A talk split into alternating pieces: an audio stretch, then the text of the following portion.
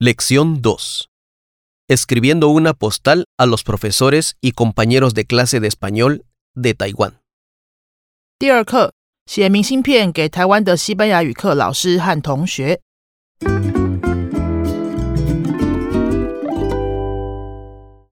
一 texto 课文 Hoy vamos a practicar cómo escribir una postal en español.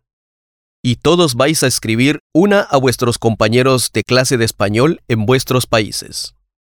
¡Qué interesante! Sí, ya sabemos a quién quieres escribir. Jejeje.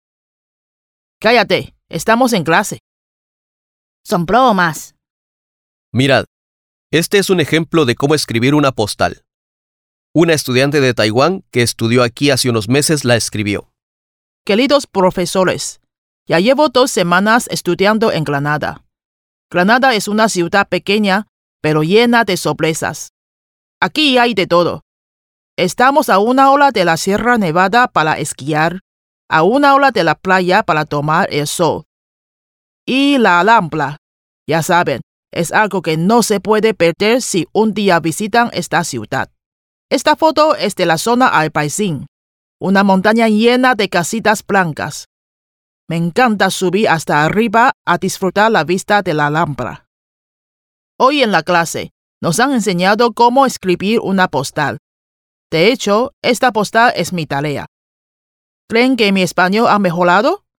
¿Qué tal las clases en Taiwán? ¿Mis compañeros siguen estudiando? Un saludo para todos. Os echo de menos. Ángela Chen, 5 de enero de 2022. Para Calle Yun, número 118, piso 14, Ciudad Hsinchu, Taiwán. Escuela de Idiomas y Cultura, Yunfei. Yolanda y Fernando. ¿Ya veis? Para empezar la postal, si es amigo o gente con confianza, podéis escribir querido, querida. Si es para gente con respeto, en una forma más formal. Podéis escribir estimado, estimada. Y para terminar, ¿qué frases podemos usar? Lo más común es terminar con un saludo, un abrazo o un beso. ¿Un beso? Esto en chino es imposible, jaja. ¿Y qué escribís en chino para terminar una postal? Algo como que te vaya bien, que tengas buena salud. Entonces, si te escribo una postal después, ¿no te puedo escribir un beso? Ahora ya sé que es una cultura diferente. No hay problema si me lo escribes, pero no te lo voy a escribir nunca. Es que me voy a sentir muy rara. Pero los españoles expresamos bastante los sentimientos. Hasta podemos escribir un fuerte abrazo o muchos besos.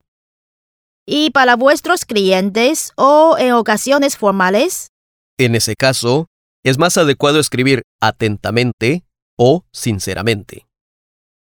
Hablando en voz baja. Alejandra, si escribes una postal a ya sabes quién, vas a escribir querido, un beso o muchos besos. Jejeje. Es verdad. ¿Qué vas a escribir? Esta vez no son bromas. Vas a escribirle una postal. No lo sé, no lo he pensado. ¿De qué están hablando? Nada, no estamos hablando de nada, perdón.